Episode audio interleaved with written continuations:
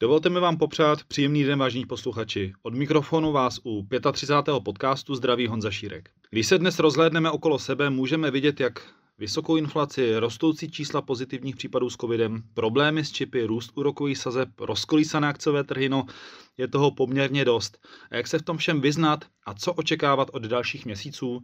Přesně na tyto otázky zde mám dneska svého kolegu Jardu Vybírala, investičního stratega z ČSOB Asset Managementu. Jardo, vítej a děkuji za tvůj čas. Dobrý den, Honzo, děkuji za opětovné pozvání. je to tak. Uh, Jardo, eh, je pravda, že když se dnes podíváme na posledních pár měsíců, uh, tak by člověk úplně myšlenky na investování neměl.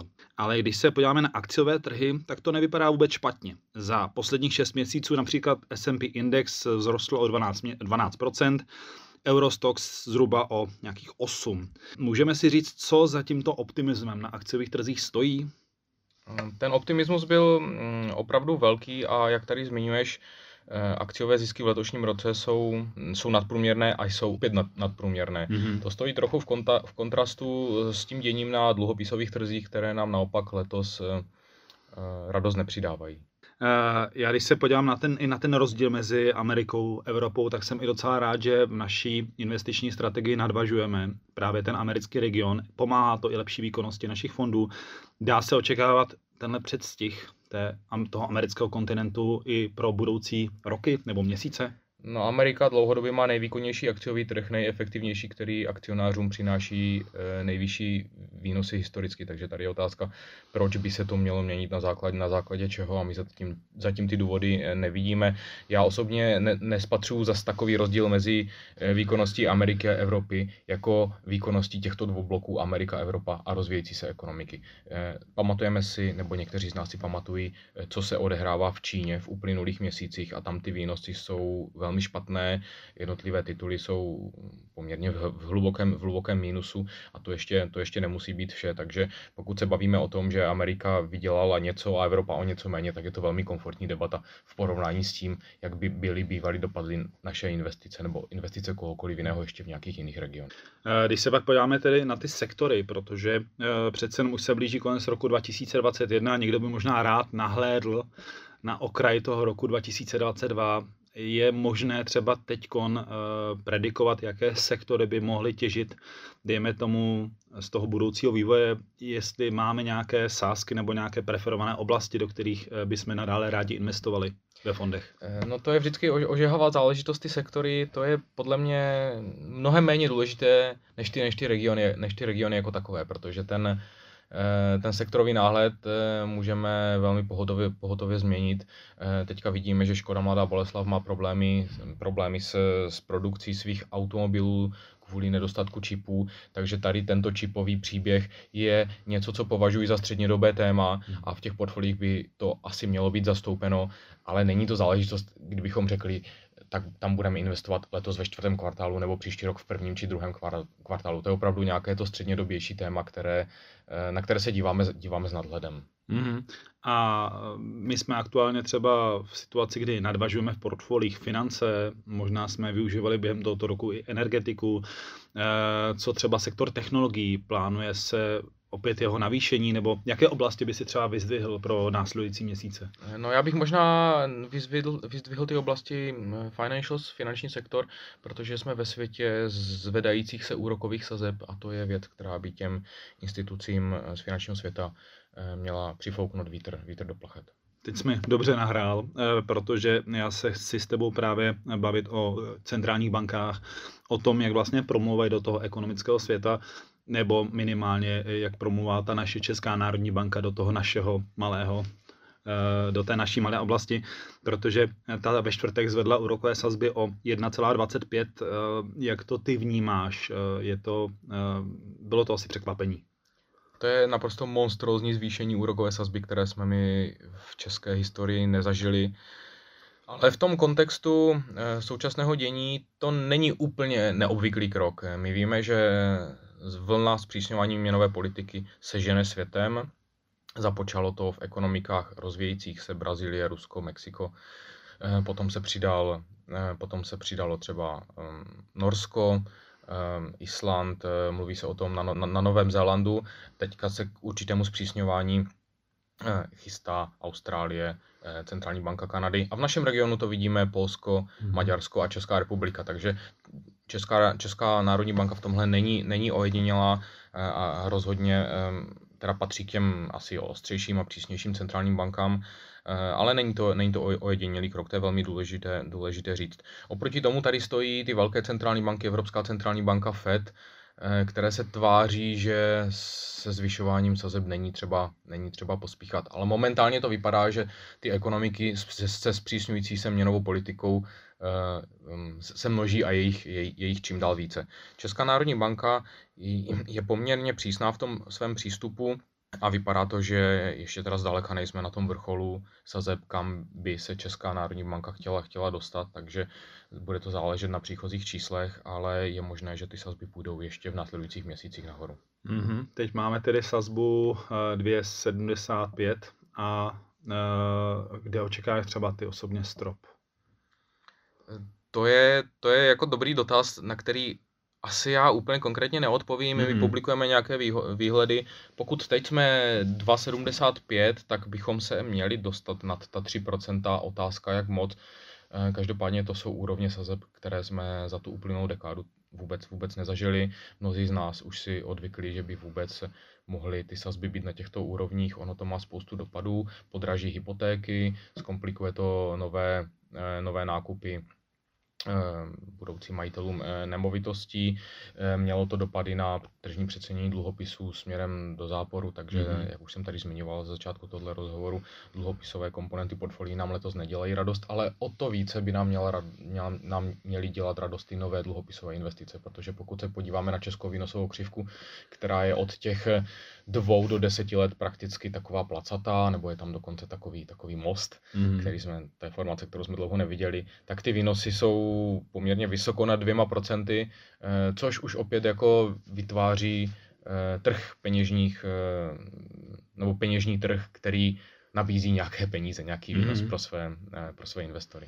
Je pravda, že tady dlouhou dobu vlastně investice do uh, konzervativních instrumentů nenesla žádný výnos a ten, tomto roce se to poměrně razantně zrychlilo, když ještě na začátku roku jsme měli 4% sazby, jestli se nepletu, a teď jsme vlastně e, na úplně jiných hodnotách. A když bychom se vzali, pobavili o tom investičním příběhu, e, jestli má stále z toho pohledu smysl třeba, když je člověk opatrný, e, dejme tomu, investovat pouze do dluhopisů, třeba do těch krátkodobých, který dávají dle tvého pohledu smysl, anebo i za těchto okolností dává smysl do toho portfolia kombinovat tu akciovou složku?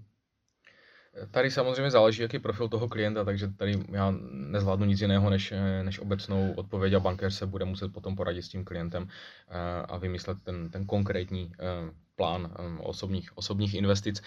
Inflace je vysoká, sazby se, sazby se zvedají. Pokud půjdeme do těch, pokud klient půjde do těch eh, dluhopisových konzervativních investic, tak tu inflaci nepobije, mm-hmm. nepřekoná. To je, to je důležitý říct. Ale nějaký výnos tam bude, jo, takže on potom záleží, jak ten klient uh, tady bude osobnostně a, a profilově, profilově nastaven. Pokud bychom se měli bavit o investicích s cílem uh, vyrovnat inflaci nebo aspoň uh, překonat v nějakém období, uh, tak tam se bavíme o, o minimálně těch vyvážených fondech, kde dejme tomu, když je třetina akcí v portfoliu, eh, tak ten výnos už by se mohl eh, směle poměřovat eh, s tou, s tou úrovní inflace a pokud jako chci inflaci překonávat, tak pak už je potřeba naopak navyšovat tu, tu čistě akciovou složku, eventuálně jít až do čistě fondu ČSOB akciový. Mm-hmm. Uh, jak vlastně rostla inflace, ono určitou roli v té inflaci hrál i růst cen energií tak eh, jestli bychom se mohli jenom bavit o tom, jestli tohle třeba byla ta oblast, eh, do které se dalo eh, třeba z naší strany investovat, na které jsme třeba my mohli jako správci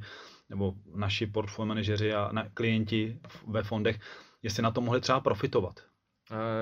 To, to určitě ano, ale byl to jako jeden ze sektorů, který, který jsme v těch portfolích měli. My už mnohokrát jsme opakovali v minulosti, že pokud investujeme do do diverzifikovaného akciového fondu, tak těch sektorů eh, je, ta, je, tam, je tam celá řada. A teď, co se stalo na tom energetickém trhu, je mimořádná věc, kterou málo kdo předpokládal v tom rozsahu, v jakém to skutečně eh, celé, celé propuklo. Já mám pocit, jako by si naše planeta řekla a dost.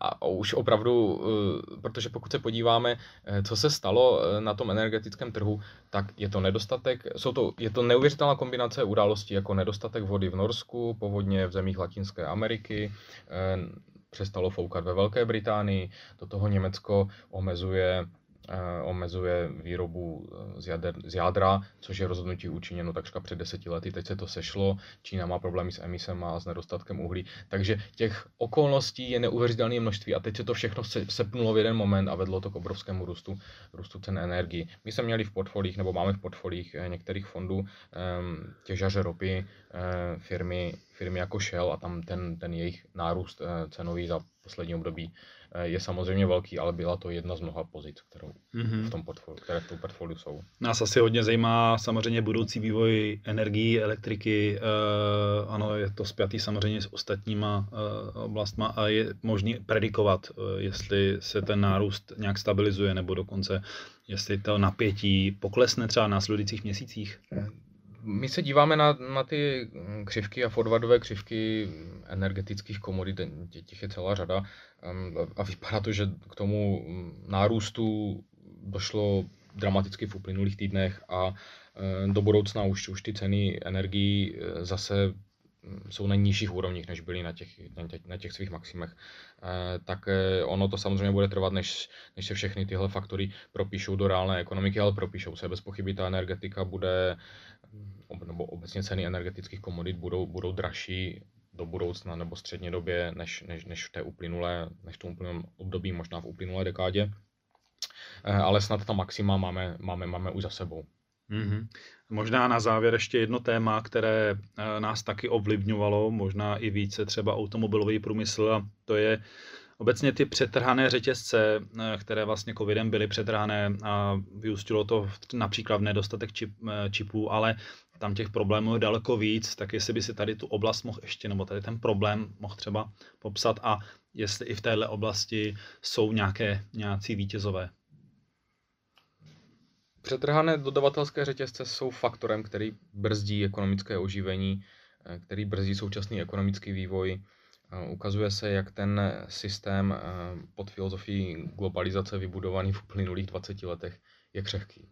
Opravdu ale to z těch faktorů byla celá řada. Byla to blokace eh, lodí Evergrande v Suezském průplivu, která ochromila, eh, která pardon, to byla loď Evergreen, mě se to, mě se to plete. jo, já jsem s tím taky... čínským developerem, ale zaujalo mě to, eh, zaujalo mě to, že ten název je opravdu eh, podobný. Eh, těch, eh, těch problémů je, je, je celá řada, jsou to nějaké stávky v, v, v přístavech eh, v Americe, covidová omezení v jihovýchodní Asii a ukazuje se, že tady ta, ta, ta honba za maximální optimalizací výrobních, výrobního řetězce, minimalizace zásob a tak dále, v těch některých krizových momentech opravdu potom ochromí tu výrobu jako takovou. Takže asi jako můj osobní názor je ten, že globalizace v tom svém největším rozpuku že už je za námi a teď naopak firmy si budou hledat třeba dodavatele v blížších, v blížších regionech. A to ostatně může být i příležitost pro českou ekonomiku, protože dovedu si představit, že někteří dodavatelé z Německa nebo někteří odběravatele, takže některé velké firmy eh, ze západní Evropy by raději toho svého subdodavatele měli někde u nás nebo, nebo, nebo v okolních zemích, mm-hmm. že přece jenom eh, ta transportní doba eh, je, je pohotovější a brisknější, než, než dovážet nějaké komponenty z Indonésie. Mm-hmm ale i to téma polovodičů, eh, musím říct, že vlastně my v těch našich portfoliích, jako je ČSV bohatství akciový, hrajeme delší dobu. Měli jsme tam a máme stále eh, firmy jako ASML, Micron. Eh, tady ta oblast si myslím, že asi je pro nás dlouhodobě klíčová, jestli se nepletu. To je střednědobé téma, které by asi mělo s námi investičně být přítomno i v, následujících, eh, v následujícím období. Teď já to nechci nějak časově vymezovat, mm-hmm. já to úplně nemám rád, takovéto zaměřování se na čtvrtý kvartál a, jo, jo. a, a první kvartál, ale vidíme tady středně, střednědobý trend eh, a pokud se bavíme o internetu věcí, a obecně jako čím dál větší 5G množství, sítě. 5G sítě, ano, čím dál větší množství elektroniky v našich životech, tak tam všude jsou potřeba čipy. Mm-hmm. Tak jo. Jardo, můžeme na závěr už jenom uh, trošku s nadhledem se podívat na uh, to, co nám ty finanční trhy, dejme tomu, ukázaly během tohoto roku. Když já ještě nechci hodnotit, ještě jsme daleko, ale přece jenom si myslím, že tam pár lekcí uh, nebo pár užitečných informací bylo. Já třeba se osobně pozastavím nad jednou věcí, kdy máme, když se podíváme na akciový fond, ČSOB akciový, máme za poslední rok zhodnocení přes 33%. Už je spoustu dotazů, jestli je čas případně ten výnos využít. Přece jenom 33% není špatný za tak, takhle dlouhé období. Na druhou stranu, eh, když se podíváme potom na desetileté období, tak tam už se dostáváme se zhodnocením 150%, což si myslím, že právě ty akciové fondy jsou schopni eh, velmi dobře nabídnout seš asi spíše zastáncem toho dlouhodobého držení e, akcí než nějakého krátkodobého časování. Je to tak? Já osobně jsem zastáncem toho nej, nejdelšího možného držení, takže já se dívám na ty horizonty 20 a 30 leté, proto přemýšlím o strukturálních tématech v naší společnosti, v našich životech. To je to, e, co ovlivňuje můj investiční, investiční náhled a a přístup. Ano, výnosy na akcích za poslední období jsou, jsou velmi vysoké, jsou, jsou nadprůměrné a pokud by se z ně ptal, má cenu realizovat zisky, opět nezvládnu nic jiného než nějakou obecnou odpověď, záleží na tom klientovi. Pokud klient ty finanční prostředky potřebuje, v pořádku, ať si realizuje svoji investici, pokud ty investiční prostředky nepotřebuje a má dlouhodobý investiční horizont, tak není důvod do, do, do tohohle fondu šahat. Mm-hmm. A naopak má smysl ty investice tam ponechat i do budoucna, do následujících de- let a dekád. Mm-hmm, je pravda, mě eh, kolega eh, přirovnával právě investování do eh, akcí, do úspěšných akcí, podobně jako když vlastníte úspěšnou firmu, tak též ji neupustíte a neprodáte v okamžiku, když vám realizuje první milion, ale samozřejmě snažíte se dál tu firmu vést a dosahovat vyšších výnosů. To si myslím, že podobně se k těm investicím dá přirovnat. Eh, na závěr vlastně, eh, my už jsme si zmiňovali, že eh, pro klienta, který očekává, dejme tomu, výnosy nebo spíš výdaje v následujících dvou, třech letech, tak určitě asi cesta přes akciové fondy nemá, nemusí být smysluplná, ale už se můžeme bavit o třeba nějakých krátkodobých investicích do dluhopisů, do konzervativních spíšených fondů. No a možná na závěr tvoje asi, řeknu bych, obligátní rada, jak co se týče investování, když už někdo uvažuje, jak začít, tak co bys, co bys poradil? Pokud někdo uvažuje, že chce začít, tak eh, tam je ta velká otázka, kdy začít a jak. A já říkám už mnoho let, začít je potřeba kdykoliv s malou částkou, vstupovat do toho trhu, naučit se eh, tu vlastní psychologii z investic, protože pokud investice jdou proti vám, tak to je unikátní zkušenost, kterou Eh, vy eh, si nenatrenujete, pokud tu investici nedržíte. Já osobně investování vnímám jako takovou záležitost, když zasadíš strom. Dlouho z toho nic, nic nemáš, ale v určitý moment eh, ta příroda vás překvapí a v určitý moment se tam ty plody začnou, začnou objevovat a to přichází časté úrody, ale taky se na tom učíme té trpělivosti, protože nemá cenu se na ten malý stromek dívat každý den. Ale když se na něj podíváte jednou za rok, tak vidíte ten pokrok. Nicméně je potřeba ho pravidelně zalévat. Ano.